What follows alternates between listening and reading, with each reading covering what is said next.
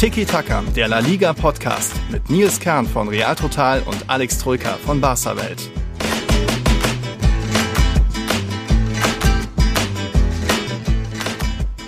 Hola, hola, hola. Gute Nachricht in die Runde. In La Liga fallen endlich wieder Tore. Über die Gründe, darüber reden wir heute, aber es gibt natürlich noch viele mehr, viel mehr an Gesprächsthemen, Derbys, Remontadas, einen neuen Tabellenführer, viel Positives bei Girona, beim Athletic Club, aber auch in Valencia.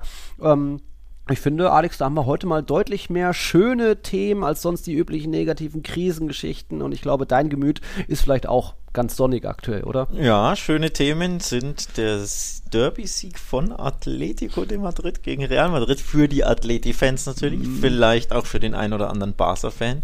Mm. Nicht so schön natürlich für die Madridistas. Aber ja, da war ein spannender Spieltag, war einiges drin. Mhm. Gab ein verrücktes 5 zu 3 von Überraschungsteam Girona, die Monster-Remontada von Barca. So fühlen sich also Real Madrid-Fans, ja, kann man ja auch schon sagen. Das ist ja wirklich, ja. wirklich krass. Also da war was drin im Spieltag, ja. ja. Gibt was zu besprechen für uns. War was drin, ja. Und wir können vielleicht gleich mit diesem generellen La Liga-Thema anfangen. Hat uns auch Till Habisreutinger dazu geschrieben. Von wegen, äh, könnt ihr über euren generellen Eindruck von La Liga bisher sprechen? Es gab ja im Vorfeld einige Bedenken und Kritik bezüglich kein schöner Fußball, wenig Tore und so weiter. Ich würde gerne mal hören, wie ihr das jetzt so wahrnehmt und also rein die Zahlen. Ihr wisst ja, in den letzten Jahren war der Schnitt in der Liga immer so bei 2,5 Toren pro Partie, auch mal noch ein bisschen weniger. Aktuell liegt man jetzt mit 173 Treffern aus 59 Partien bei 2,9. Und das wurde jetzt am sechsten Spieltag nochmal ein bisschen übertroffen. Also wir reden da von 35 Spielen in 10 Partien. Das könnt ihr euch selbst rausrechnen, den Schnitt. Und mir fehlen ein bisschen äh, die, die ich habe nicht ganz so viel Ahnung, um, zu, um sagen zu können, ja, daran liegt's. Also vielleicht liegt's ja wirklich am neuen Logo oder, oder an den Kameras in den Kabinen.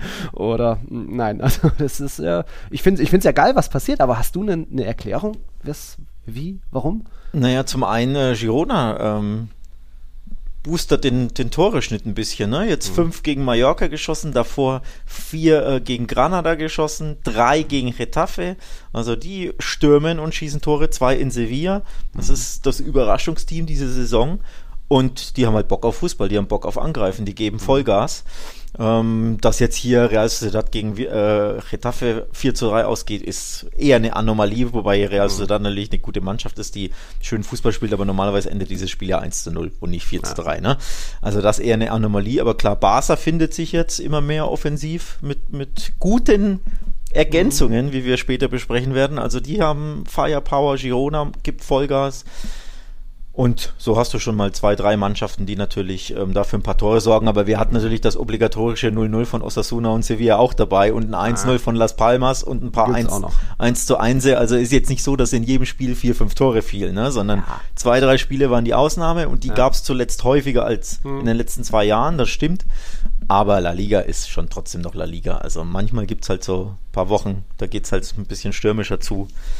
Aber ob das jetzt ein Turnaround ist, das äh, muss man abwarten. Und da kommt doch gleich die Bremse hier vom Tröger. Ich habe ich hab schon auch ein bisschen noch hin und her überlegt und vielleicht, ob es auch an äh, Absteigern und Aufsteigern liegt, weil jetzt Elche und Valladolid auch nicht nur so um die 30 Tor-Marke rumgekrebst sind. Letztes Jahr Espanyol hatte über 50 immerhin, aber ja, aktuell die Aufsteiger Las Palmas ist ja auch eher sparsam. Alaves haut jetzt, schießt jetzt auch nicht alles in Grund und Boden. Granada versucht mal was, aber da kann man daran an den reinen Teams an der Zusammenstellung der Liga kann man es jetzt nicht unbedingt festmachen, weil, wie du sagst, es hier und da auch immer mal noch Spiele mit nur einem Treffer gibt. Vielleicht liegt es auch ein bisschen an der Spielzeit, weil einerseits haben wir natürlich die langen Nachspielzeiten und wenn die Spiele jetzt im Schnitt eher 105 oder 110 Minuten gehen, statt immer nur die 95, kann das einen Unterschied ausmachen. Und ich glaube auch rein von der prozentualen Nettospielzeit wurde es auch leicht erhöht. Das Thema, dass das Thema Zeitspiel aktuell, es ist immer noch da und was weiß ich, ich glaube, Las Palmas Granada, da ging da wurde auch nur 49 Minuten gespielt.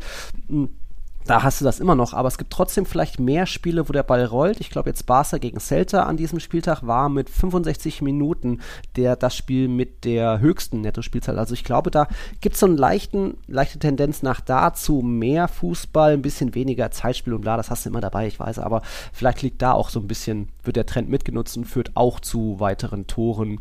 Aber das ist auch nur so ein eher ein Gefühl, ohne dass man klar sagen kann, genau daran liegt es. Nee, ich finde das einen guten Punkt tatsächlich. Ne? Mehr, mehr Spielzeit ist logischerweise mehr Zeit, das ein oder andere Türchen zu, zu schießen. Also das ist definitiv ein valider Punkt. Aber grundsätzlich ähm, fällt schon, glaube ich, auf, dass hier, äh, dass du ein paar Teams hast, die ja nicht mehr so so ja. ähm, angstvoll mauern und sich hinten mhm. reinstellen, sondern wirklich Fußball spielen wollen. Also Barca ist ja logisch zu nennen.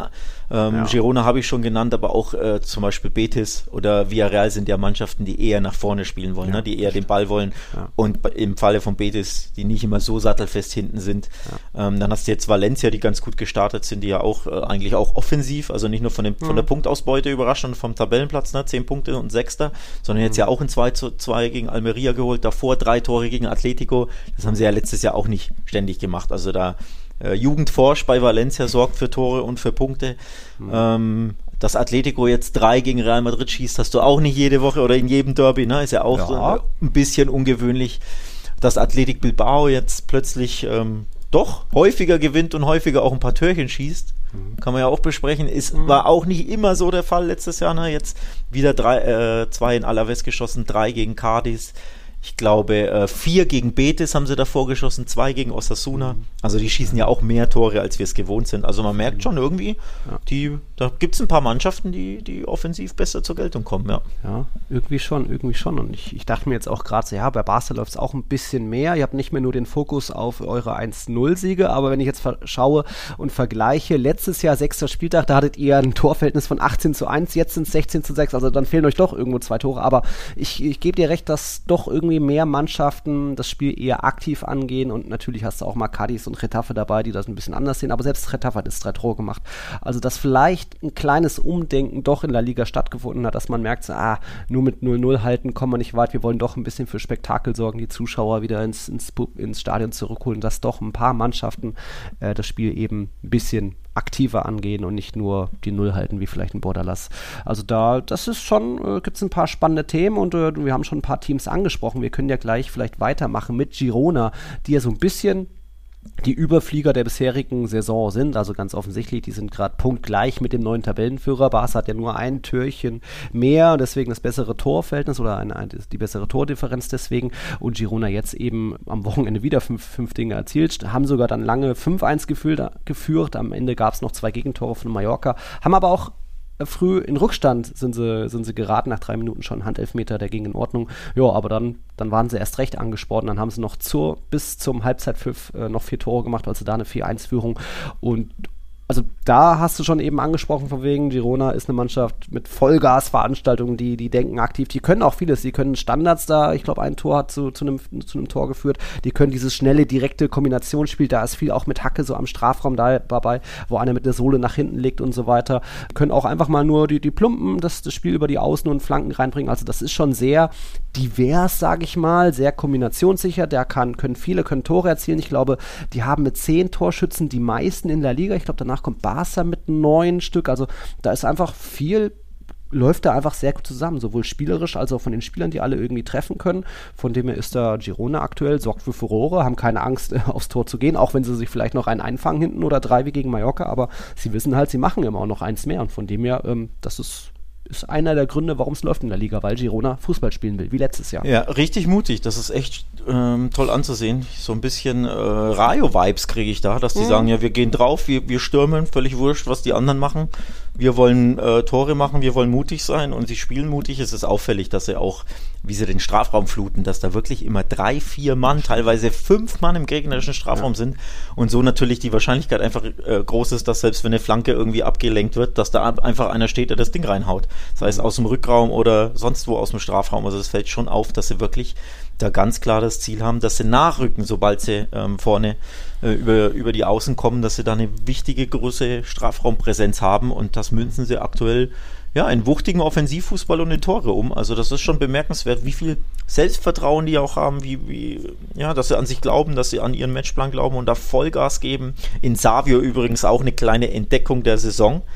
Der macht richtig Spaß. Ähm, der macht da, gibt da schön Gas über den Flügel, wenn er dann kommt. Mhm. Laufstark, dribbelstark. Also das ist echt eine, eine kleine Entdeckung bisher. Also mhm. bei Girona der Mannschaft die Entdeckung der Saison bisher ist, ist ja noch am Anfang, ja. aber gefällt mir Savio auch ziemlich gut. Vorne ähm, war jetzt der Artem Dovbyk, der Ukrainer, der hat sich jetzt auch nicht schlecht gemacht. Glaube ich, hat auch ein Tor geschossen, wenn ich mich nicht täusche.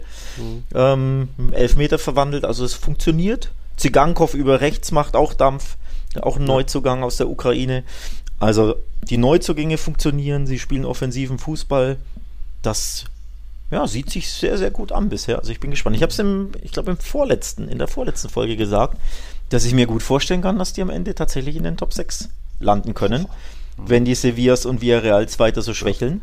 Ja. Und die schwächeln ja beide jetzt wieder ja. an diesem Spieltag. Girona hat wieder fünf geschossen, hat wieder Vollgas gegeben. Also mich würde es nicht überraschen, wenn die das wirklich auch bis zum Ende durchziehen können und dann irgendwie Sechster werden. Ja, schon, mal, halt schon mal die Ansage. Ja, haben natürlich auch keine Doppelbelastung wie jetzt Sevilla und Villarreal. Also ja, warum sollte das aufhören? Man muss natürlich auch ein bisschen sagen, der Saisonstart war jetzt nicht mega einfach, aber du bist halt noch weder auf Real noch Barca noch Atletico getroffen. Sevilla und Real Sociedad waren dabei, da haben sie vier Punkte geholt, aber vielleicht war das jetzt noch ein bisschen überschaubar. Dafür sind die nächsten Gegner jetzt eben Villarreal und dann Real Madrid nächsten Samstag. Da bin ich in Girona mein erstes Mal. Ich habe schon ein bisschen Angst, aber immerhin keine Sorge, Madrid ist das Tati Castellanos ist nicht mehr dabei. Der ist jetzt bei Lazio, der hat ja Real Madrid beim letzten Spiel vier eingeschenkt. Von dem her, äh, vielleicht klappt das ja, aber das ist, ja, die haben Bock und Mut und scheuen kein Risiko. Und wenn sie eben, wie gesagt, ein, zwei Gegentore kassieren, ja, dann machen sie trotzdem noch eins mehr. Also, das ist schon, kann man einschalten und das alles irgendwie, ich meine, das Montelivi ist jetzt auch kein Hexenkessel, das ist ja das kleinste Stadion der Liga und trotzdem irgendwie haben sie da jetzt wieder, wieder einen abgerissen. Also spektakulär, was Girona da reißt, aber auch da, immer wenn man Girona lobt, muss man immer dazu sagen, die haben aber auch noch andere Möglichkeiten als vielleicht, was er sich das kleine Alaves, weil eben Girona zu dieser Man City Group gehört, unter anderem Jankel Herrera, ich glaube, der war jetzt auch wieder an zwei Toren beteiligt, kommt da aus dieser Gruppe. Das ist schon nochmal eine andere Sache, wenn du an solche Spieler dieses Kalibers rankommst, hat das immer dieses kleine Geschmäckle, aber trotzdem, der Fußball kann sich da sehen lassen. Um, wo kann sich denn der Fußball noch sehen lassen mittlerweile? Ich würde jetzt auch mal den Athletic Club loben. Wir haben ja noch Barca und Real Madrid vor uns, dann haben wir schon die ersten drei abgefrühstückt, denn der Athletic Club steht auf Platz 4 mittlerweile und da kann man sagen, die kriegen das jetzt mittlerweile mit dem Tore-Schießen richtig hin. Die letzten Jahre haben wir ja immer gesagt, die haben mit die meisten Abschlüsse, aber eine enorme Streuung. Jetzt sind alle ein bisschen ein Jahr älter. Iñaki ist reifer, äh, Nico Williams ist reifer, hat jetzt auch schon vier Vorlagen wieder. Äh, es hat die letzten Jahre immer ein Mittelstürmer gefehlt nach dem Karriereende von Aritz Aduriz. Jetzt haben sie da aber sich äh, Gudo Seta geholt und auch Libre kam von von Alaves zurück. Die haben beide schon genetzt. Godoseta, ich glaube auch schon dreimal. Von dem her ähm, klappt das eigentlich aktuell sehr gut. Ich würde sagen, das ist jetzt nicht nur eine Mannschaft, die offensiv furios spielt, sondern einfach sehr geordnet, diszipliniert ist. Das wirkt alles sehr eingespielt und reif. Natürlich kennen die sich auch schon seit vielen Jahren und da leistet eben dann auch ähm, Ernesto Valverde ziemlich gute Arbeit. Also da ein Athletikclub muss man auch mal erwähnen, ob die das die ganze Saison durchhalten. Mal sehen, aber aktuell läuft da sehr viel zusammen, weil es eben, ja, irgendwie in jedem Spiel machen sie auf einmal ihre Tore, außer vielleicht erster Spieltag gegen Real Madrid. Aber auch da waren sie ja nicht unbedingt die deutlich schwächere Mannschaft, hatten halt da noch das Pech, aber auch das haben sie jetzt hinbekommen mit dem Abschluss. Ich würde sogar auch die, die Defensive hervorheben wollen, mhm. weil sie ja in vier von sechs Spielen die Null hinten gehalten haben, ne? Kein Stark, Gegentor kassiert. Ja. Also gegen Osasuna, Mallorca, Cardis mhm. und Alaves. Gut, jeweils nicht die offensivstärksten Mannschaften, gehört auch zur Wahrheit dazu. Mhm. Aber trotzdem, viermal die Null halten, musst du auch erstmal schaffen. Also von daher hat man sich ähm, da nicht nur im Sturm verbessert, äh, dreimal ja mehr als zwei Tore geschossen, also äh, viermal, sorry, viermal zwei oder mehr Tore geschossen, also ganz klar im Sturm treffsicherer geworden und die Abwehr ist aktuell stabil. Mhm. Nur, man weiß äh, vom letzten Jahr, das hat sich ja da auch ein bisschen abgewechselt. Ne? Konstanz haben sie letztes Jahr zum Beispiel nicht reingebracht. Mhm. Ähm, unter Valverde. Da ja, gab es ja auch immer mal ein 4-1 und dann wieder 0-0. Also da haben sie ja häufig viele Tore geschossen, drei oder vier, und dann gab es unglaublich viele Spiele, in denen sie gar keins geschossen haben. Also so die, die Mitte haben sie nicht gefunden, dass du sagst, naja, gewinnt halt mal 2-1, müsst ja nicht mhm. 3-0 gewinnen oder mal 1-0. Bin ich gespannt ähm, über den Lauf der Saison, ob sich das ein bisschen einpendelt ob sie, oder ob sie wirklich diese, diese Konstanz jetzt mal hinbekommen, die sie letztes Jahr nicht hatten. Ja. Auftaktprogramm war jetzt so schwer auch nicht, ne? Gegen Cadiz, Alaves und Mallorca kannst du auch mal was sind das dann? Sieben Punkte holen. Zu Hause gegen Betis, naja, die haben halt einfach ihre Abwehrprobleme generell. Mhm. Da überrascht jetzt auch nicht so. Und Osasuna war, glaube ich, mit der Doppelbelastung, als die die geschlagen ja. haben. Also Auftragprogramm war auch irgendwo machbar. Natürlich mhm. trotzdem top, dass du vier von sechs Spielen gewinnst und Vierter bist, aber das sollte man trotzdem so ein bisschen in die Perspektive stellen.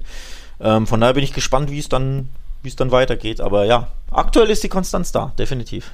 Ja, müssen sich da bestimmt dann auch an Topspielen messen lassen. Ich glaube, da war die Ausbeute gegen Real Barcelona Athlet Athletik, äh, Atletico letzte Saison auch nicht ganz überragend. Also auch da darf es gerne mal wieder eine Überraschung geben. Gerne in Anführungszeichen. Also da, Athletik müssen wir weiter beobachten. Bevor wir dann demnächst zu den zwei Großen kommen, äh, würde ich auch noch den FC Valencia mal mit reinnehmen. Denn hier hat uns auch der Mike geschrieben. Und was da in Valencia passiert, ist wirklich erstaunlich. Mal sehen, wie lange die junge Truppe das durchhält. Es könnte sein, dass wir von Javi Guerra noch einiges hören werden.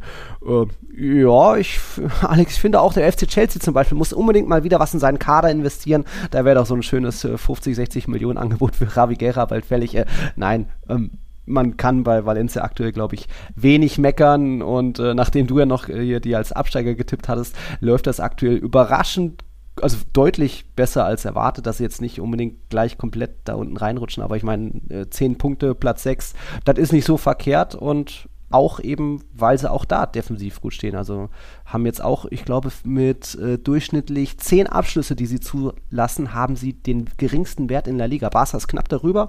Also das ist jetzt nicht nur Furios und Mentalität und Motivation und dann irgendwie zwei, drei Junge hauen in der 94. Minute noch einen raus, wie Diego Lopez oder Javi Guerra. Das ist auch mittlerweile hinten weniger fehleranfällig, wie das mal war. Also äh, Chapeau an, an Valencia, an Baraja. De definitiv hätte ich ihn so nicht zugetraut, vor allem mit dieser jungen, äh, unerfahrenen Mannschaft. Ne? Wenn du mhm. überlegst, jetzt gegen, gegen Almeria war in der Abwehr Mosquera, der ist 19. Ähm, auf dem Flügel hattest du Fran Perez, der ist 21. Vorne ja. im Sturm Hugo Duro, der ist schon ein paar Jahre dabei, den Namen kennt man, aber der ist auch erst 23, ne? hat mhm. jetzt auch keine vier Saisons oder so durchgespielt. Linker Flügel Diego Lopez, 21. Javi Guerra hast du schon genannt, so ein bisschen der Shootingstar, der auch übrigens wieder getroffen hat, ist 20 ja. Jahre jung. Ähm, also da sind schon einige dabei, die noch wirklich äh, sehr, sehr jung sind. Mhm. Ähm, oder teilweise auch nicht immer Stamm waren, wie Korea auf rechts. Ähm, Diakabi hat, ist einer der älteren. Ich bin überrascht, dass der mm, übrigens schon 26 ist. Ich hätte auch gedacht, der ist 23, 24. Der aber auch nicht immer so die Konstanz ins Person ja. war, auch wenn er ein paar Jährchen mehr hat als der Rest. Also das ist schon, Pepe Lu kam ja aus der zweiten Liga von Levante, ähm, ist schon 25, aber ist ja jetzt auch kein gestandener Profi in La Liga. Also das ist schon sehr, sehr, eine sehr, sehr junge, unerfahrene Truppe. Dass die so mhm. performt, hätte ich so nicht gedacht. Ähm, Gebe ich ganz ehrlich zu. Und äh, ist natürlich eine monsterpositive Überraschung, klar. Ähm, von daher ziehe ich da meinen Hut und freue mich, um ehrlich zu sein, auch, dass mein Abstiegstipp stand jetzt natürlich, dass ich mhm. damit so äh, daneben lag. Ja. Aber dass er jetzt direkt in den Top Ten landen oder in dem Fall sogar jetzt Sechster sind und äh, da Atletico mit 3-0 aus dem Stadion schießen, ja. das konnte man ja wirklich vor der ja. Saison. Selbst wenn man wohlwollend war, konnte man nicht vorhersehen. Also das ist wirklich überraschend und finde ich top, mhm. aber damit konnte man nicht rechnen ja, dieses Atletico damals, äh, damals äh, mit 3-0 zu schlagen, ich glaube, das hatte wirklich keiner getippt. Jetzt gab es am Wochenende nur ein 2-2 gegen Almeria. Ich glaube, Valencia zweimal geführt, dann zweimal den Ausgleich kassiert durch Sergio Arribas übrigens, der jetzt auch schon bei vier La Liga-Toren steht. Es waren zwar jetzt zwei Abstauber, aber eben die er so ein bisschen auch antizipiert hat. Also muss dann auch erstmal hinlaufen, wie das eben Jude Bellingham auch gerne mal macht, von dem ja da eher Lob an Arribas, äh, Ex-Real Madrid, Canterano, aber wir bleiben noch bei Valencia. Also ja, das jüngste Team der Liga mit durchschnittlich 24,4 Jährchen ähm, weiß da aktuell zu beeindrucken. Ich bin sehr gespannt, wie es dann mal läuft, wenn es mal eben nicht läuft, wenn es mal so eine kleine Ergebniskrise geht, wenn dann mal nicht der Schuss von Javi Guerra noch reingeht und irgendwie dann doch mal, ähm, aber ich kann nicht mal sagen, wenn sie mal auf einen großen Gegner treffen, weil sie ja eben eben genau Atletico zu Hause ähm, heimgeschossen haben. Das war ja fast ein Debakel. Und selbst Simeone sagte, wie war das? El Partido más flojo, also das schlimmste Spiel oder schwächste Spiel, wo er seitdem er Atletico trainiert hat. Von dem her, ja, Baracha weiß da zu überraschen aktiviert die richtigen Hebel, hinten gut, vorne gut und bisher die jungen Wilden sorgen für Furore. Warum soll es nicht so weitergehen? Mal schauen. Um, wir schauen jetzt dann mal, jetzt haben wir drei von den Top 6 abgehandelt, jetzt kommen dann die nächsten Mal Barca, Real und Atletico. Ich würde mal sagen, wir fangen mal mit eurer Super Remontada an, oder wie wurde es betitelt? Kannst du mir erklären, wie Celta eine 2-0-Führung bis zur 80. Minute noch so aus der Hand geben kann? Ähm, kann ich dir, wobei ob es die Erklärung schlechthin ist, weiß ich nicht, aber meine Erklärung wäre es, individuelle Klasse vom FC Barcelona. Ähm, also natürlich auch der Glaube an sich selbst, der war dann dadurch das schnelle äh, Tor dann von äh, Lewandowski, glaube ich, war es, ne? Das hat dann, hat ja wieder einen Impuls gegeben. Aber grundsätzlich würde ich sagen, das war individuelle Klasse. Das war individuelle Klasse von Felix, dieser Schnipper auf Lewandowski. Mhm. Lewandowski im Anschluss, im Abschluss war einfach ein, ein Killertor und dann hinten raus Cancelo, der eigentlich schwach war, der selbst zugegeben hat, ja. dass er in dem Spiel schwach war und der wirklich nicht gut war. Und du hättest ihn easy nach 60 Minuten auswechseln können, wenn nicht fast müssen, aufgrund seiner Leistung. Aber da siehst du mal, was solche Weltklasse-Spieler für einen Unterschied ausmachen können, selbst in Spielen, in denen sie nicht gut sind. Die individuelle Klasse, in dem Fall von mhm. Cancelo mit seinem Run, den halt wie viele andere Rechtsverteidiger machen diesen Lauf, diesen vertikalen Lauf in den Strafraum an den Elfmeterpunkt in der 90. Nachdem sie wirklich ja. schlecht spielen, Rechtsverteidiger sind, wobei er zwischenzeitlich ja sogar äh, halbrechtes Mittelfeld, so auf der 8 oder 6 hat er gespielt. Ja. Also da hast du gesehen, der kann auch jede Position und der macht auch einfach ne, Läufe und ja. kreiert Dinge. Das 2 zu 2 hat er auch die Vorlage gegeben. Das ist einfach individuelle Klasse. Die hat sich Barca jetzt geholt durch Cancelo und durch Felix. Und das ist, finde ich, der Hauptgrund, warum sie diese Spiele nicht verloren haben und dann sogar gewonnen haben. Denn von der Leistung an sich haben sie keinen mhm. Sieg verdient gehabt. Da hat Celta mindestens den einen Punkt, aber eigentlich eher sogar alle drei verdient gehabt. Also ich war wirklich angetan von Celta. Ich habe schon überlegt, so um die, wann war es, 75. Ich weiß nicht genau, wann sie den, den Gegentreffer kassiert haben. Zum 0 zu 2. Äh, 76. war es. Ja da hatte ich schon überlegt, wie ich das, wie ich das äh, formuliere hier im Podcast und da habe mir auch überlegt, ja, Barca war schwach, aber ich will auch wirklich Celta loben, ja. weil ich sehr, sehr angetan war von dem Spiel. Also, dass sie das dann noch aus der Hand geben, ist ja. enorm bitter. Sehr, sehr unverdient auch, aber zu erklären mhm. für mich wieder mit der individuellen Klasse von Cancelo, Felix und Co. Mhm. Also echt wild. Ich hatte jetzt auch schon meinen Artikel vorbereitet, von wegen Barca Patz zumindest, weil da irgendwie vielleicht doch noch das 2-2 geht, aber dass dann wirklich Celta das komplett aus der Hand gibt, das erstmal darf das natürlich niemals passieren. Also du hast ja, ich meine, ich, ich fand den Druck von Barca nach dem 0-2 gar nicht gleich so hoch. Und ich habe schon viel Frust in den Gesichtern gesehen und irgendwie auch irgendwie, du hast einfach gemerkt, das ganze Spiel über es läuft nichts, auch wenn hier und da mal Ferran Torres einen ganz guten Abschluss hatte. Und dann trotzdem lässt du als Celta mit 2-0 in einem Stadion, was auch sehr leise war, wo, jetzt, wo du jetzt auch nicht gemerkt hast, oh, da geht noch was, da, da, da knistert die, die Spannung noch. Trotzdem geben die da, gehen die ohne Punkte nach Hause. Das ist unfassbar und ich weiß nicht, woran das liegt, ob das jetzt nur der Wechsel war, Aspas rauszunehmen. Ich meine, wir, wir haben bei Real Madrid schon so oft thematisiert, von wegen, es ist ein Fehler überhaupt bei denen im Bernabeu oder auch da jetzt in Barcelona in Führung zu gehen. Du musst ja einfach die Mannschaft dann töten. Aber wenn doch nicht ein 2-0 in der 80. Minute reicht, was denn dann? Also ich, ich suche dann noch die mehr Gründe, wie, wie Celta dieses Spiel verlieren konnte. Natürlich Cancelo unfassbar und äh, die, die Joaos generell haben jetzt beide schon. Felix hat fünf Torbeteiligungen aus fünf, vier Spielen, Cancelo drei Stück. Das ist, ja, das hast du dir geholt. Das ist die Garantie, die du kriegst von denen und die, die liefern bisher. Aber Celta, boah, traurig eigentlich. Ähm, äh, was ich auch lobenswert fand oder ähm, herausstellenswert fand, ist, wie mutig und früh Xavi gewechselt hat. Hat er direkt ähm, dann kurz nach der Halbzeit auf Dreierkette umgestellt. Araujo gab das mhm. Comeback, hat dann die Dreierkette gebildet und er, äh, Xavi hat Cancelo ins Mittelfeld gezogen. Der hat dann wirklich auf der teilweise rechten Acht gespielt. Mhm. Fand ich sehr, sehr interessant. Ähm, und auch Lamin Yamal kam rein, ähm, Rafinha kam rein, also er hat wirklich die ganzen Offensivwaffen früh gebracht, ohne dass er aber 1 zu 1 Wechsel macht. Also er hat ja Felix nicht rausgenommen, mhm. ähm, sondern hat wirklich mehr Offensive gebracht. Also auch das ist ein Grund, warum Barca dieses Spiel gewonnen hat, nämlich ein Trainer, der mutig und früh offensiv gewechselt hat und seine Mannschaft so aufgestellt hat, dass sie da eben noch Tore schießen können. Denn Rafinha war auch am, am Tor beteiligt. Ich glaube, der hat Cancelo steil geschickt beim 2 zu 2. Cancelo blieb drin, hat dann eben das Tor geschossen. Gavi blieb ja auch drin, hat dann ja die Vorlage gegeben zum 3 zu 2, weil er auch eine, musste er auch erstmal schaffen. Auch das ist ja individuelle Klasse, ne? Den Run von Cancelo da überhaupt erkennen. Ähm, also da kommen dann schon zwei, drei Sachen dazu, dass du sagst, mutig gewechselt, individuelle Klasse, Top-Spieler. Und dann natürlich noch, ja, natürlich auch das Portionchen Glück ähm, aber sehr, sehr bitter für Celta ohne Wenn und Aber. Ob es jetzt an, an Aspas Auswechslung lag, mhm. weiß ich nicht. Ich glaube, ich hätte ihn schon auch ausgewechselt. Wenn du mhm. 2-0 führst ja. bei Barca und dann nimmst du natürlich den, den 36-jährigen Offensivspieler Elten. raus, der nicht mehr so pressen kann und ja. im Gegenpressing und im Zweikampf halt nicht mehr so präsent sein kann, wie soll es ja. auch anders gehen, der eher ein Ballbesitzspieler als ein Verteidigungs gegen den Ballspieler ist. Also ich habe die Auswechslung komplett verstanden. Mhm. Das ist halt große Mannschaften, ne, Gewinnermannschaften, Heart of a Champion etc. ab und zu zeigen diese großen Mannschaften sowas halt. Ja. Ähm, Real Madrid kennt das ja, von daher, da kannst du es Ja. ja oft auch nicht erklären. Bis heute können sich PSG und Man City nicht erklären, wie sie diese Spiele verloren haben. Naja, das, Ja. sowas können die Spanier halt, die Großen. So ist das halt. Auch wenn es nicht immer vielleicht mega verdient war, aber die dreckigen Siege nimmt natürlich jeder mit. Ähm, ich hätte trotzdem bei unserem, wenn ich mal auf unsere Tipprunde schaue, da haben natürlich mit sehr, sehr, sehr viele, ich schätze mal 98% auf Barca-Sieg getippt.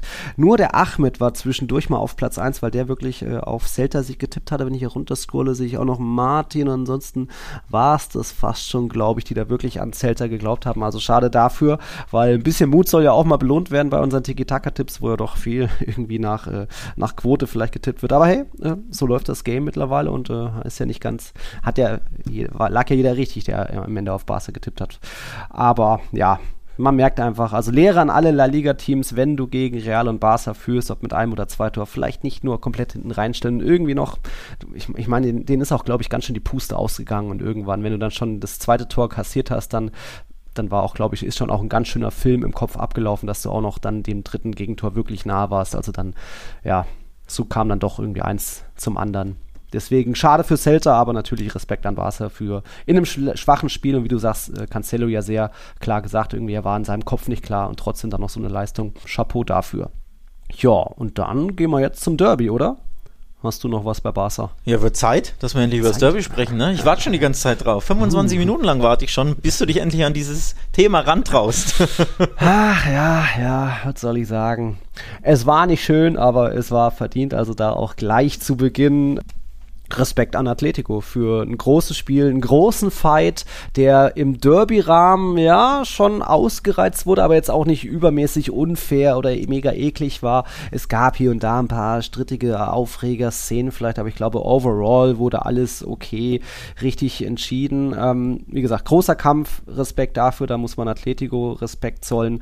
Ähm, wir haben gleich noch unseren Max, von dem haben wir noch eine Aufnahme, der sagt dann auch von wegen, ja, vielleicht gönn ich's, gönnt es Nils sogar. Naja, gönnen jetzt nicht unbedingt, aber naja, Atletico hat sich das Ding verdient, auch wenn jetzt Real nicht so Real hatte auch noch hier mitgespielt und ein bisschen hat Atletico gewackelt, aber so die ganz großen zwingenden Chancen waren dann eben auch nicht mehr dabei. Von dem her kann sich Real Madrid hier nicht groß beschweren. Sie waren selbst schuld, haben die, die Böcke hinten gemacht. Ich sage aber auch, dass sich Ancelotti primär vercoacht hat und da eben selbst Fehler gemacht hat. Aber jetzt äh, kannst ruhig du erstmal sagen, wie du das Der- Derby erlebt hast.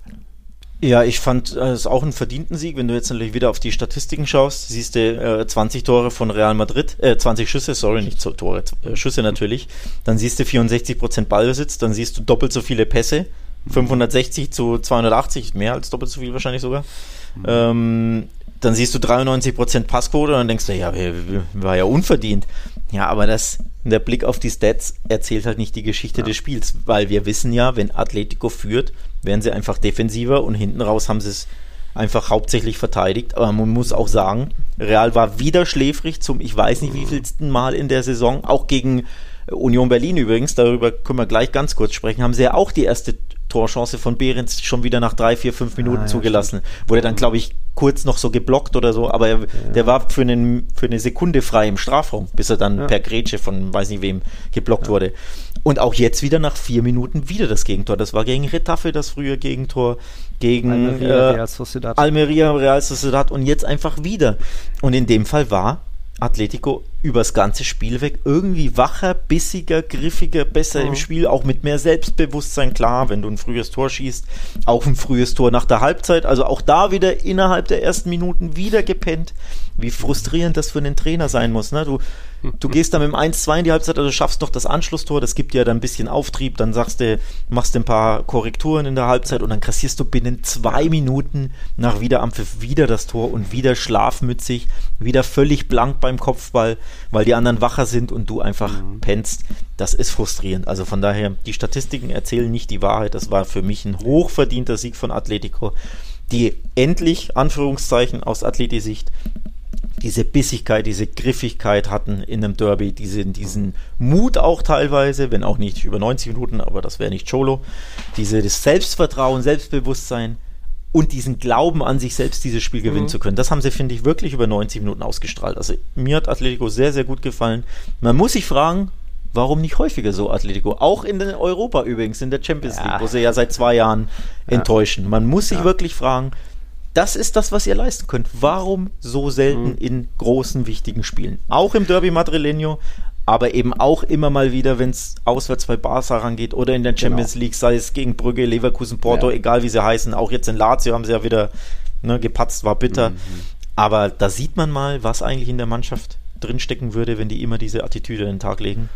Aber haben sie Ja, halt nicht. Aber in dem Fall hochverdienter Sieg. Ja, an, an sich, um das zu erklären, ist, glaube ich, schon das Derby für Atletico das größte Spiel der Saison, auch für die Fans. Da merkt man, was das für eine Stimmung im Stadion war, die, die großartig war. Auch hier und da, vielleicht über der Grenze mit sehr viel Madridista und so weiter. Aber das ist schon für die eben das Highlight des Jahres und so. Das haben sie rausgehauen. Das haben sie nicht immer die letzten Jahre rausgehauen. Da waren ja von den letzten zehn Derbys hat jetzt, glaube ich, Atletico erst zwei gewonnen und Real vier oder so. Also das ähm, geht da aus der Atleti-Sicht vielleicht besser. Aber ja, ich, ich, hätte, ich hätte jetzt auch gar nicht, klar, die Statistiken 36% Ballbesitz, oh, das ist wieder typisch Atletico, aber ich finde, die waren nach dem 2-0, waren sie dem 3-0 näher dran als Real, dem 1-2, auch wenn Real dann irgendwann aufgewacht ist und dann auch äh, Toni Kroos sehr schönes Tor dann auch irgendwo voll in Ordnung ging, aber Real, Atletico hatte ja da noch drei oder vier Megachancen. Lukas Vasquez musste einmal noch kurz im Strafraum retten, weil da, ich glaube, Saul sonst sicher abgeschlossen und das hätte wahrscheinlich sehr, sehr wahrscheinlich auch ein Tor gewesen. Und dann hatte der Kepa ja auch noch eine Parade ge gegen Morata, glaube ich. Also das hätte auch fast ein 0-4 zur Halbzeitpause sein können, weil Atletico in den wenigen Szenen, die sie hatten, einfach super gefährlich, drückender, besser waren, schneller, direkter. Da hat der Real hat ja immer noch teilweise geschlafen und ähm, so auch wenn wir über individuelle Fehler reden können, Alaba beim ersten Tor lässt Morata alleine, beim dritten Gegentreffer hat er auch Morata allein gelassen, weil sich Rüdiger auch ein bisschen rausziehen lässt, aber das ging schon viel auf Alabas Cup und es gingen alle drei gingen über Real Madrids rechte Seite, wobei ich da eher Valverde die Schuld gebe, weil der Lukas Vasquez allein gelassen hat mit zwei Gegenspielern, bla. Ich sag trotzdem, dass sich der Ancelotti da mehr vercoacht hat mit dem Personal, dem System und auch dieser, dieser Taktik. Also einerseits Rodrigo alleinige Spitze bitte nicht mehr machen, Rosselló auf der Bank gelassen, da hat selbst äh, Simeone danach gesagt, von wegen, in diesem Teil des Spiels hat Rosselló gefehlt, ja. Ähm, die Herangehensweise war ein bisschen kalmer, kalmer und wir spielen das mit Luca Toni locker runter und lassen Atletico laufen. Das kann schon klappen, aber nicht, wenn du die Anfangsphase so verschläfst. Wenn du nach einer Viertelstunde, wenn es 0-0 steht, dann kannst du langsam dein Spiel äh, Atletico aufziehen und äh, aus dieser Geduld Chancen kreieren, aber das hat schon mal nicht geklappt und dann eben, ja, auch dieses System. Ich meine, das Atletico mit dieser Fünferkette hinten, Lino hat ein Riesenspiel gemacht, mal ist da Judente, mal war es nur Molina, glaube ich, ähm, dass die so spielen, war klar. Ancelotti hat es mit Mittelfeldraute versucht, aber da hat dann doch ein bisschen außen die Unterstützung eben gefehlt für die Außenverteidiger. Also Fran Garcia und Lukas Vasquez waren da arm dran, weil eben Großen, weil Werder nicht immer mit nach hinten sind. Von dem her war das für mich klar eher ein Ancelotti-Fehler und auch Simeone sagte eben noch mehr vom wegen, oder Simeone hat Ancelotti auf, ausgecoacht und auch da waren coole Aussagen auf, auf seiner Pressekonferenz. Wir haben es ja bei Real Total, Simeone sagte, wir wussten, dass sie mit Flanken Probleme hatten. Jo, die flankenlangen Bälle gingen alle eher auf Alaba und nicht unbedingt auf Rüdiger. Den Fehler hat dagegen noch Union Berlin gemacht oder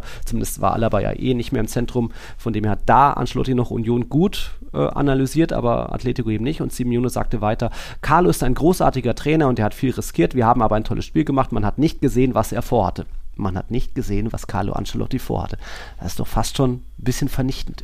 Ja, aber ist jetzt auch nichts Neues, ne? Dass Ja. Carlo jetzt nicht der, der Taktikmagier vor Ja. dem Herrn ist, das ist jetzt keine neue Erkenntnis, ne? Ähm, der lässt, irgendwie Individuelles, ja. eh, Genau, der lässt seine Mannschaft machen und dann Ja. äh, machen die dann meistens was. Das ist jetzt nicht so, weil, da, weil er die, die Mhm. Monster-Pep-Taktik oder De Zerbi Taktik an den Tag legt oder sorry, seine Mannschaft mitgibt. Also von daher ist das jetzt nichts Neues. Ich fand sie, weil ich Union er, erlebt, erwähnt hatte, sorry. Mhm. Ich fand Real Madrid schon gegen Union. Ich will nicht sagen enttäuschend, aber eigentlich enttäuschend, ja. Ähm, also da die erste Halbzeit, da, da war ja gar nichts. Da, das war so, ich sag's jetzt absichtlich polemisch, lahmarschig. Also da war so wenig Zug in der Mannschaft und ja, sie hatten den Ball und das Spiel plätscherte so vor sich hin. Da fand ich schon eigentlich zu wenig. Und natürlich, deswegen hatte ich vorhin extra die Statistiken angesprochen, ähm, dass man sich von denen, finde ich, nicht komplett blenden lassen sollte, denn die waren ja natürlich überragend gegen Union. Du hattest 75% Ballbesitz, 30 Schüsse, 5 Big Chancen, äh, ich glaube Mhm. XG von 3 irgendwas. Aber das Spiel an sich war mir zu träge von Real Madrid gegen einen sehr defensiven Gegner, wo es natürlich schwer ist.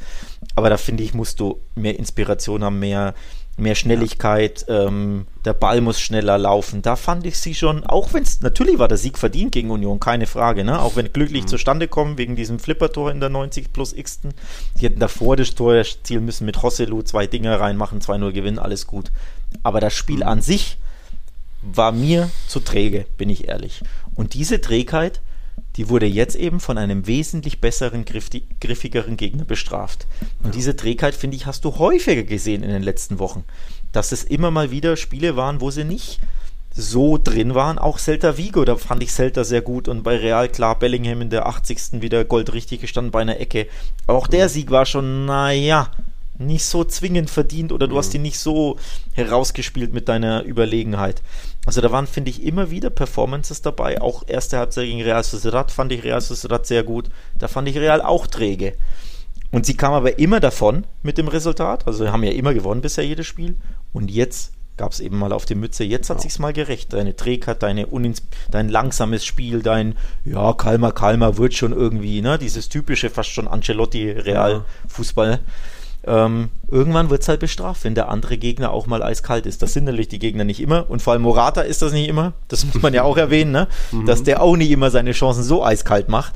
Da wird sich jeder Atletico-Fan wünschen, dass er häufiger so ein, so ein Killer wäre und wirklich den Kopfball direkt reinhaut. Ähm, ist auch nicht immer der Fall, aber Real hat sich das auch selbst zuzuschreiben über die letzten Wochen, finde ich ja, ich will diese abwartende, geduldige Taktik nicht schönreden, aber zumindest erklären, dass Ancelotti da natürlich auch aktuell nur ein überschaubares Spielermaterial hat, verletzt hier. Ich glaube, der hätte auch gerne noch einen Stürmer geholt im Sommer. Und dass eben so in dieser Saison mehr gilt, äh, wir müssen nicht unbedingt schön spielen, Hauptsache wir fahren die Ergebnisse ein, Hauptsache wir werden irgendwie Meister und dann ist es egal, das wird diese Übergangssaison, wie ich immer sage, aber da ist schon oft kontrollierender, vorsichtiger Ansatz, speziell auch gegen Union Berlin, um eben da mal nicht ein frühes Gegentor zu kassieren wie sonst immer in der Liga. Und ähm, ja, fast Behrens einmal, ja, aber ansonsten war das eben erstmal auf Nummer sicher gehen. Und wenn du eben die ersten 10, 15, 20 Minuten äh, ohne Gegentor bestehst, dann, dann merkt der Gegner auch, ah, okay, Real ist drin und bei uns wird jetzt nicht mehr so viel gehen. Wir haben jetzt irgendwie schon die erste Puste äh, vergeben. Von dem her kann ich so zumindest diese Herangehensweise ein bisschen verstehen von Ancelotti und Co.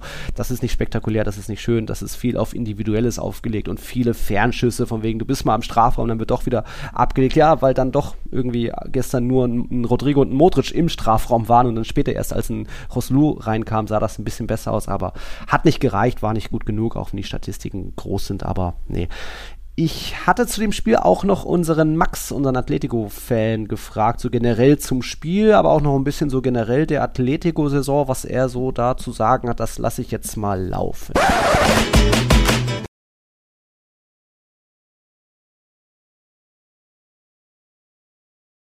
Das ist doch mal ein Derby-Sieg, den auch ich akzeptiere, weil wie viele alte Hörer wissen von damals, habe ich ja meine Pause eingelegt von Atletico damals Ende 21, 22 als Realmeister war und ähm, Atletico den Passio verweigert hat und dann 1-0 gewonnen hat, das Spiel.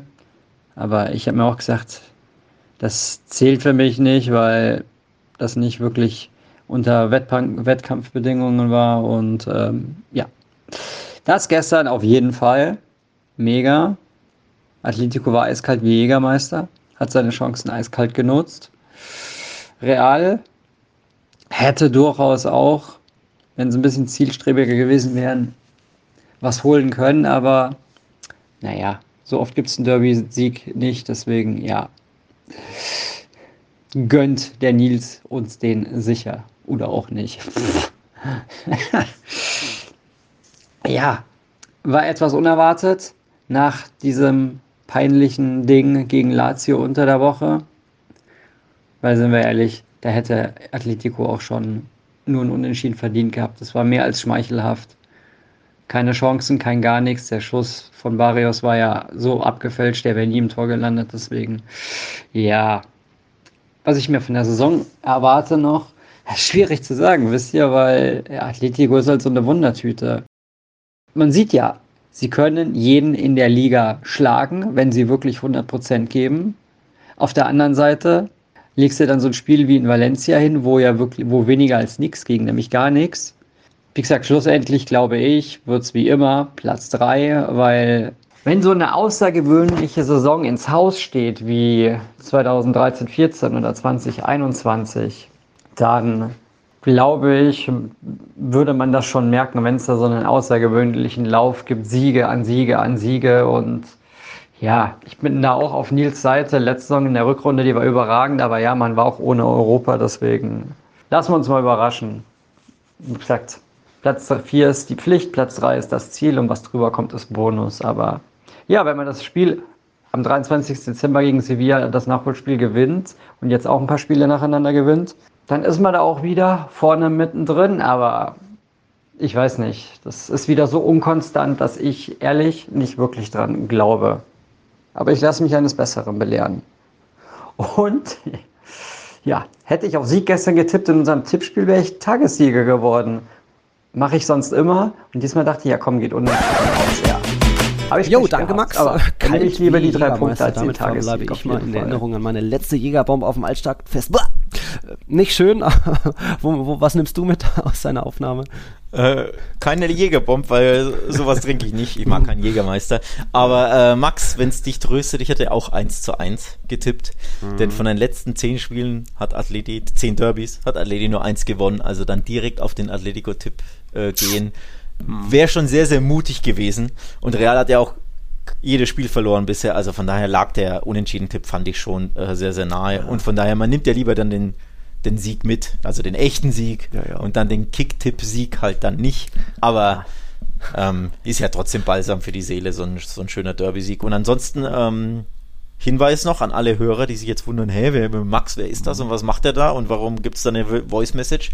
Ja, unsere Patrons, unsere Supporter können da natürlich ihre Meinung kundtun und gerne spielen wir die ab. Also wenn ihr da auch mal vorkommen wollt, gerne Supporter werden. Patreon.com slash Podcast ist die Adresse. Da könnt ihr verschiedene Tiers, verschiedene Kategorien abschließen. Dann könnt ihr Supporter werden. Und dann gibt es eben unter anderem viel Meinungsvielfalt von unseren Supportern oder eben Fragen gestellt. Oder ihr könnt was gewinnen. Denn, mhm. das muss ich kurz einstreuen, Nils. Mhm. Das Buch wurde ja auch jetzt verlost. Wir haben ja ein Buch mhm. verlost, wie du weißt.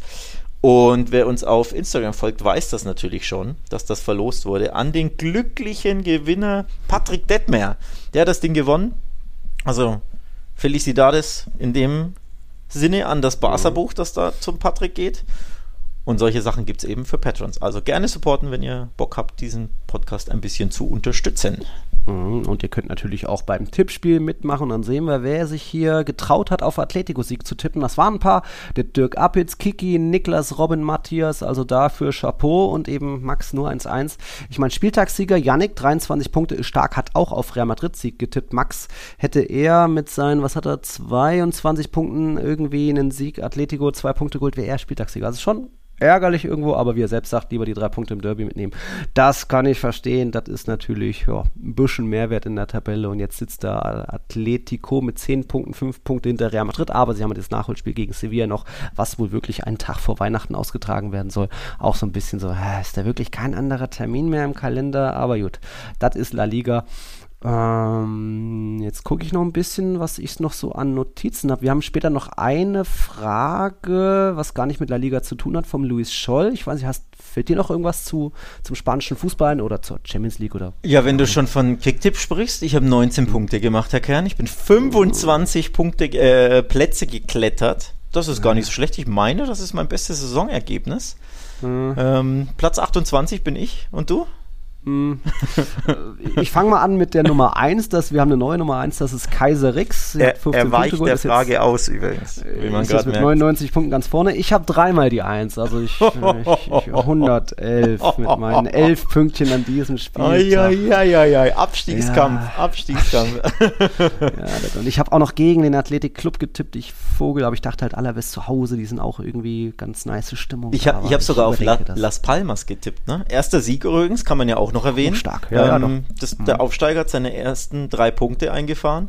Warum ich nie 1-0 getippt habe, erklärt sich, äh, verstehe ich auch nicht. Ich habe 2-1 getippt, dachte mir, okay, mhm. Granada kann da mal eins schießen, aber sie waren ja, mhm. äh, sie sind ja die, die Binärzahlenkönige, ne? Ich habe es ja in der letzten Folge oh, äh, vorgelesen. Immer 0-1, 0-0, 1-1, 0-0, 1-0, 0-1, 1-0, irgendwie sowas. Also von daher war es eigentlich klar, dass wenn sie gewinnen, sie 1-0 gewinnen. Ja, aber auch in der 92. Minute. Also. Ja, aber trotzdem, ne? Erster Sieg wird den, wird den glaube ich, sehr, sehr gut tun.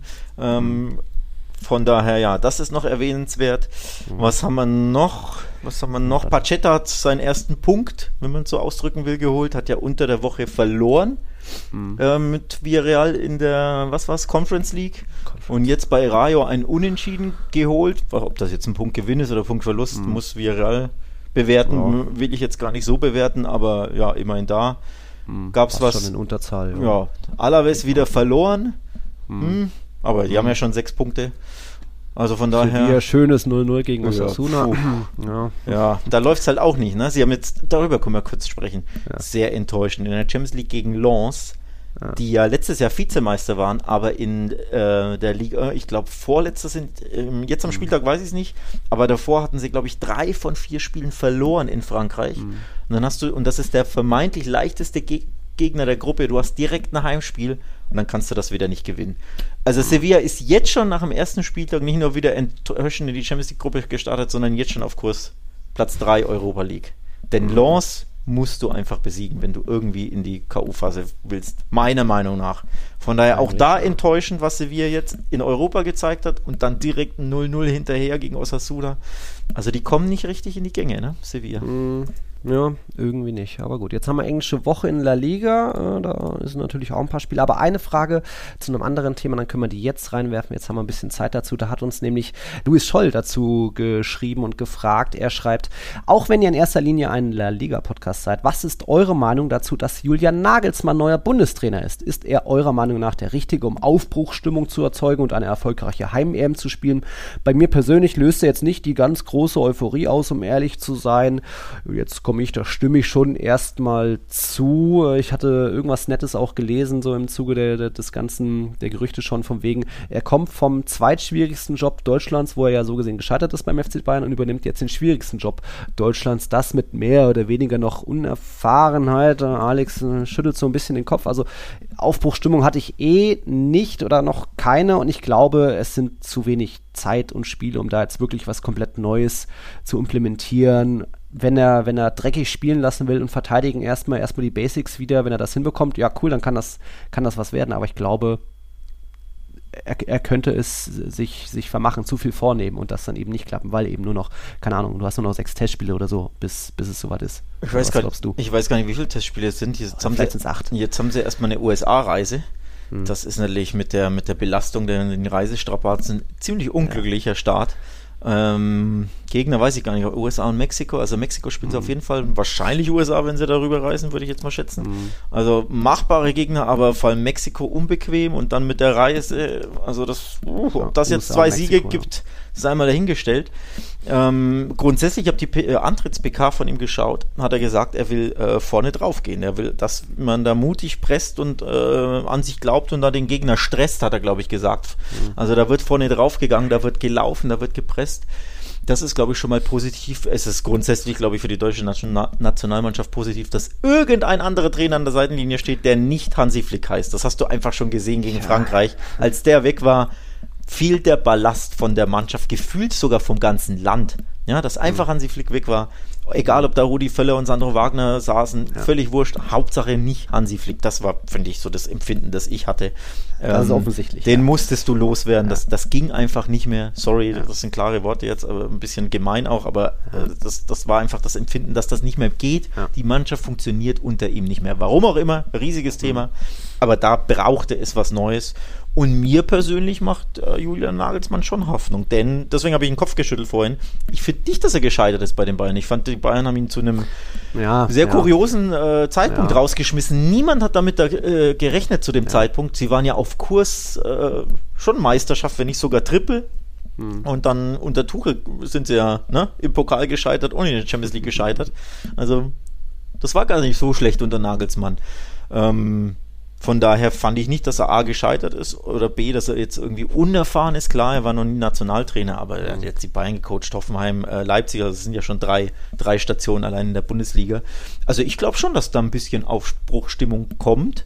Allein deswegen, weil er nicht Hansi Flick heißt und weil er, ähm, ja, ich ihn sehr gut finde in seinen Ansprachen. Ich habe, wie gesagt, die PK gesehen. Ich, äh, macht da immer, finde ich, einen sehr rhetorisch sehr, sehr guten Eindruck, vermittelt immer diese Gier, diese Lust, dieses Enthusiasmus, dieses Selbstbewusstsein, dass seine Mannschaft dann auch so spielt, wie er sich gibt, nämlich selbstbewusst, ne, voller Selbstvertrauen draufgehen, an sich mhm. selbst glauben, wenn er das der Mannschaft äh, mitgeben kann oder implementieren kann, habe ich schon Hoffnung, dass das definitiv klappen kann. Aber ähm, ja, wenig Zeit, da hast du völlig recht, das, das ist natürlich klar. Ne? Ich wollte mich jetzt auch gar nicht groß irgendwie als, was weiß ich, Nagelsmann, Mega-Kritiker, Hater hervorbringen. Im Gegenteil, ich könnte mir auch gut mal irgendwann bei Real Madrid vorstellen, habe auch schon ein paar Podcasts von ihm gehört, wie offensiv er das Spiel denkt und so weiter. Das sind schon an sich gute Denk Ansätze. Ich glaube nur einfach, dass er eben vielleicht zu viel will und jetzt nicht unbedingt auf die Basics geht. Und ich meine, Beton anrühren und so weiter will keiner, aber vielleicht wäre das auch kein schlechter Weg. Erstmal auf Nummer sicher gehen, damit das hinten eine eingespielte Viererkette wird und nicht irgendwie ständige Wechsel, dass, dass man erstmal darauf geht, um dann irgendwie dreckig die Ergebnisse reinzuholen. Ich glaube, er will es vielleicht doch zu schön, zu Angriffsfußball machen. Da brauchst du halt eine eingespielte, perfekt aufeinander abgestimmte Mannschaft, dass nicht nur einer presst, eine andere steht woanders, dass das wirklich. Klar. Äh, gebe ich dir recht, aber du musst auch mit dem Spielermaterial arbeiten und quasi eine Taktik, eine Aufstellung, ein, ein Line-up, eine Herangehensweise wählen, die zu den Spielern passt. Und da finde ich, Mauern oder Defensivspielen passt gar nicht zu der Mannschaft, ja. weil die keine guten Spieler haben. Weder in der Defensive haben wir Weltklasse, also Süle, Schlottbeck und auch Rüdiger, ja, das ist wackelig. Und die Außenverteidiger sind auch nicht die Güteklasse A. Also gegen den Ball war das immer ja sehr, sehr schwach und defensiv ist das ja wackelig ohne Ende. Und sie haben viele Spieler, die mit dem Ball einfach gut sind. Also äh, ja. spielstarke Spieler. Du hast Musiala, du hast Würz, ähm, wie sie alle heißen. Das sind ja Ballbesitzspieler, Havertz mhm. etc. Das sind einfach Spieler, die mit dem Ball wesentlich besser sind als gegen den Ball. Mhm. Von daher finde ich schon, dass das gut passen kann. Vom Spielstil her, Trainer zur Mannschaft. Aber du musst diese Mannschaft natürlich aufbauen, die ja komplett am Boden ist jetzt durch zwei Vorrunden aus, äh, ne, zweimal blamiert bei WMs, in der Nations League komplett enttäuscht, darf man ja auch nicht vergessen, dass sie da gegen Ungarn sogar zu Hause verloren haben, wurden ja, glaube ich, letzter in ihrer Gruppe, ne, gegen mhm. England gab es nichts, gab es auf die Mütze und reihenweise Testspiele jetzt verloren, also die, diese Mannschaft muss doch erstmal aufbauen, ähm, Aufbauarbeit leisten, das geht auch nicht von heute auf morgen, vor allem wenn du sie nur alle drei Monate einmal siehst oder jetzt nicht alle drei Monate. Es sind ja, glaube ich, zwei Länderspielpausen. Jetzt bald wieder im Oktober eine und dann, glaube ich, im mhm. November wieder eine. Also sieht sie recht häufig jetzt zweimal schnell, mhm. aber natürlich wenig Zeit, neue Dinge zu implementieren. Aber ich glaube trotzdem, wenn er noch mehr Zeit hat, glaube ich, könnte das richtig gut klappen. Also mhm. ich bin Stand heute positiver Dinge, dass die EM definitiv besser ausgeht als unser Hansi Flick. Denn unser, unter Hansi Flick wäre es ein Desaster geworden. Mhm. Und jetzt würde ich schon sagen, Halbfinale ist drin unter Nagelsmann. Oh, je, okay. Doch, ich sage ja nicht, sie wären jetzt plötzlich Europameister. Ja, aber, aber, je nach Auslosung, du weißt ja nicht, welche Gruppe du kriegst ja. und welchen Gegner du ähm, ja. dann hast. Aber äh, warum nicht? Also ja, du, du hebst hervor, Hauptsache es ist nicht Hansi Flick. Ich sage auch, Hauptsache es ist jetzt keiner aus diesem Verbandsstall, dass es da wieder irgendeine so interne Lösung geben wird, auch wenn natürlich irgendwo Sandro Wagner interessant gewesen wäre. Der ist jetzt Co-Trainer, aber ich glaube, er wird schon versuchen, was anders zu machen, anders zu denken und ist eben nicht einer, der irgendwie nur, was weiß ich, Watzke und Co. Honig ums Maul schmiert, um, sondern der wirklich was bewegen will. Und vielleicht schafft es wirklich, ich würde es ihm wünschen, aber ich bin sehr gespannt, weil mich das jetzt auch noch nicht so packt und die Mannschaft sowieso nicht mehr. Aber schauen wir mal, USA, Mexiko, die Länderspiele im Oktober und dann kommt im November, geht es nach Österreich. Also vielleicht gibt es dann drei Siege und dann sage ich auch, jo, Halbfinale EM ist, ist safe. Okay, dann sind wir jetzt, glaube ich, wirklich am Ende mit unserer Folge 196. Ich glaube, heute gab es mal mehr positive Themen, wie eben Girona Athletic Club, auch wenn natürlich für mich das Derby jetzt nicht unbedingt ganz so positiv ist. Aber da, das war doch mal eine schöne runde Folge. Wir haben jetzt englische Woche in La Liga. Dienstag Mallorca gegen Barca. Es könnte schon wieder schwierig sein für euch dort. War doch auch nicht immer so einfach. Mittwoch Real Madrid gegen Las Palmas und Valencia gegen Real Sociedad. Am Donnerstag ist dann Atletico bei Osasuna. Dann geht es ja direkt weiter am Wochenende. Freitag Topspiel Barca gegen Sevilla. Oho, Ramos zurück in Barcelona. Samstag Girona gegen Real Madrid. Dort bin ich vor Ort. Dann ist auch noch das äh, Derby Vasco. Real Sociedad empfängt den Athletic Club. Sonntag dann Atletico gegen Cadiz. Vielleicht nehmen wir dann parallel schon auf, weil unsere Teams ja schon Freitag und Samstag im Einsatz sind, aber das ist noch nicht garantiert. Ansonsten habt ihr dann die Folge wieder am, am Montag, aber vielleicht ja doch schon am 1. Oktober, ansonsten am 2. Oktober. Ja, hast du noch was? Ja, nur die Frage an dich, ob du zu Barca ins Stadion gehst, denn äh, du wirst ja dann nach Barcelona fliegen und wenn Barca am Freitag spielt, das liegt äh, ziemlich gut, von wegen, es gibt ja ab Nürnberg Direktflüge nach Girona, Freitag die Hinflug, Spiel ist am Samstag, Sonntag der Rückflug aus Girona. Es deswegen, gibt Direktflüge nach Girona. Ja, ja. Ich wusste gar nicht, dass sie einen Flughafen haben. Doch, haben sie. Ja. Und ich bin dann vielleicht insgesamt nur, keine Ahnung, 30 Stunden vor Ort. Aber es, es passt gerade so. Aha, okay. Ja. ja, schade, dann hättest du hier Barca gegen Ramos schauen Jetzt, können. Jetzt, wo du es sagst, Schauen, ja, oder? aber, na, aber ich nehme mir das, hebt mir das Olympiastadion für den Klassiko im Oktober auf. Na gut, und, äh, na gut. Ja, deswegen mache ich das so. Und Okay. aktuell ist noch Eingewöhnung mit Louis, also ich kann gar nicht so viel weg, deswegen passt das mit Freitag, Sonntag Flug. Alright. Ja, dann viel Spaß in Girona. Schönes kleines Städtchen, habe ich gehört. Und äh, Mhm. überleg mal, jetzt wird es natürlich den, den Pflichtsieg geben gegen Las Palmas. Da kann äh, Real ein bisschen Selbstvertrauen äh, tanken. Aber Ja, gegen Girona wird es äh, unbequem, glaube ich. Also da könnte es Jo. spektakulär werden. Ja, wie beim letzten Mal. Da nur eben kein Castellanos dabei, von dem her, aber dann macht halt jetzt äh, irgendein Zigankopf irgendwie die, die vier Tore oder wer auch immer. Also ja, das kann schon auch eine Überraschung geben, aber wenn der zweite den dritten schlägt, ist das ja auch nicht so die ganz große Überraschung. Aber schauen wir mal, erstmal die englische Woche überstehen. Euch eine schöne Woche und dann hören wir uns am nächsten Wochenende. Glückwunsch nochmal an die Atletico, Timeline, Fans, Supporter hier. Verdient das. In dem Sinne, ciao, ciao. Servus.